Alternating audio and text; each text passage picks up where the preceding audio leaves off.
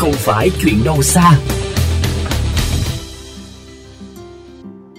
Thưa quý vị và các bạn, nhắc đến khu vực đồng bằng sông Cửu Long nói riêng, cũng như các tỉnh thành Nam Bộ nói chung, thời tiết được phân chia rõ rệt thành mùa khô và mùa mưa. Những năm gần đây, dưới tác động của biến đổi khí hậu và nhiều yếu tố khác, tình trạng xâm nhập mặn trong mùa khô đã trở thành nỗi ám ảnh với nhiều người. Đừng quên trữ ngọt khi hạn mặn gia tăng sẽ là nội dung mà phóng sự không phải chuyện đâu xa muốn chuyển tải đến quý thính giả khi mùa khô năm nay đang cận kề. Quay ngược trở về mốc thời gian cách đây khoảng 5 năm, mùa khô năm 2015-2016 với tình trạng xâm nhập mặn nặng nề kéo dài nhiều tháng liền đã khiến cho cuộc sống người dân miền Tây bị xáo trộn. Những ao mương cạn nước sủi phèn, những mảnh ruộng đất khô cằn nứt nẻ. Rồi đến mùa khô năm 2019-2020, tình hình cũng không khả quan hơn. Theo các báo cáo đánh giá của Bộ Nông nghiệp và Phát triển Nông thôn và các địa phương vùng đồng bằng sông Cửu Long, mùa khô năm 2019-2020, tổng diện tích cây ăn trái trong vùng đồng bằng sông Cửu Long có khả năng bị ảnh hưởng bởi hạn mặn khoảng 130.000 hecta, chiếm tỷ lệ 39,1% tổng diện tích cây ăn trái toàn vùng. Thời điểm đó, nước ngọt sinh hoạt còn thiếu, bà con cũng không biết lấy đâu ra nước mà tưới cho cây. Ngoại trừ giải pháp mua nước ngọt với giá cho một mét khối là hơn cả trăm ngàn đồng, thậm chí chạm mốc 200 ngàn đồng một khối đối với những nơi khó vận chuyển. Đợt mặn gia đình có 4 hecta đất nhưng mà ảnh hưởng khoảng 2 hecta chết khoảng 6 70 trăm. Mặn thì à, tưới không được, nếu tưới vô thì nó sẽ bị rụng lá, mình không tưới thì à, nó chết cây, nó héo. Tưới không được nước mặn thì mình phải mua nước ngọt, mua thì phải tốn tiền nhiều.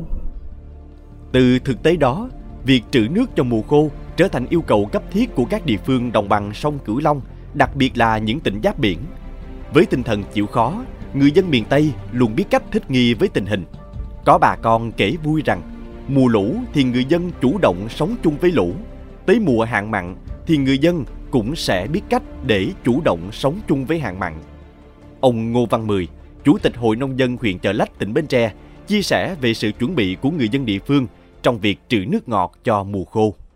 À, rút kinh nghiệm, bà con nông dân mình bây giờ là tất cả các những người mà sản xuất cây giống đều chuẩn bị nguồn nước hết dù ít dù nhiều gì à, vừa là giếng vừa là đắp đập rồi vừa là trữ bằng bằng tất cả các cái phương tiện để, để chuẩn bị cho cái mùa mặn nổi tiếng với nghề trồng cây ăn trái hoa kiển cũng như nhiều hoạt động canh tác nông nghiệp khác trong khi vị trí địa lý có ba huyện giáp biển nên người dân trên địa bàn tỉnh Bến Tre hiểu rõ tầm quan trọng của việc dự trữ nước ngọt vừa phục vụ sinh hoạt vừa phục vụ tưới tiêu sản xuất. Đài khí tượng thủy văn tỉnh Bến Tre dự báo xâm nhập mặn mùa khô năm nay không quá gay gắt như các năm trước. Tuy nhiên, theo Sở Nông nghiệp và Phát triển Nông thôn tỉnh, đến nay, phần lớn nông dân tỉnh Bến Tre đã chủ động được nguồn nước bằng cách thực hiện nhiều giải pháp ứng phó với hạn mặn. Đánh giá về công tác trữ nước phục vụ sản xuất của người dân, ông Huỳnh Quang Đức, Phó Giám đốc Sở Nông nghiệp và Phát triển Nông thôn tỉnh Bến Tre cho biết.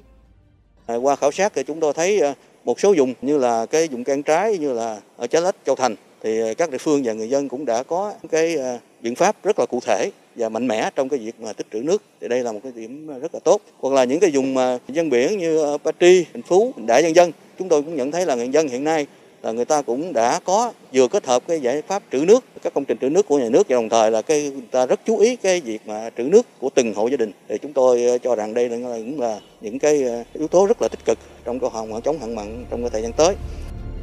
Đắp đập, xây hồ chứa,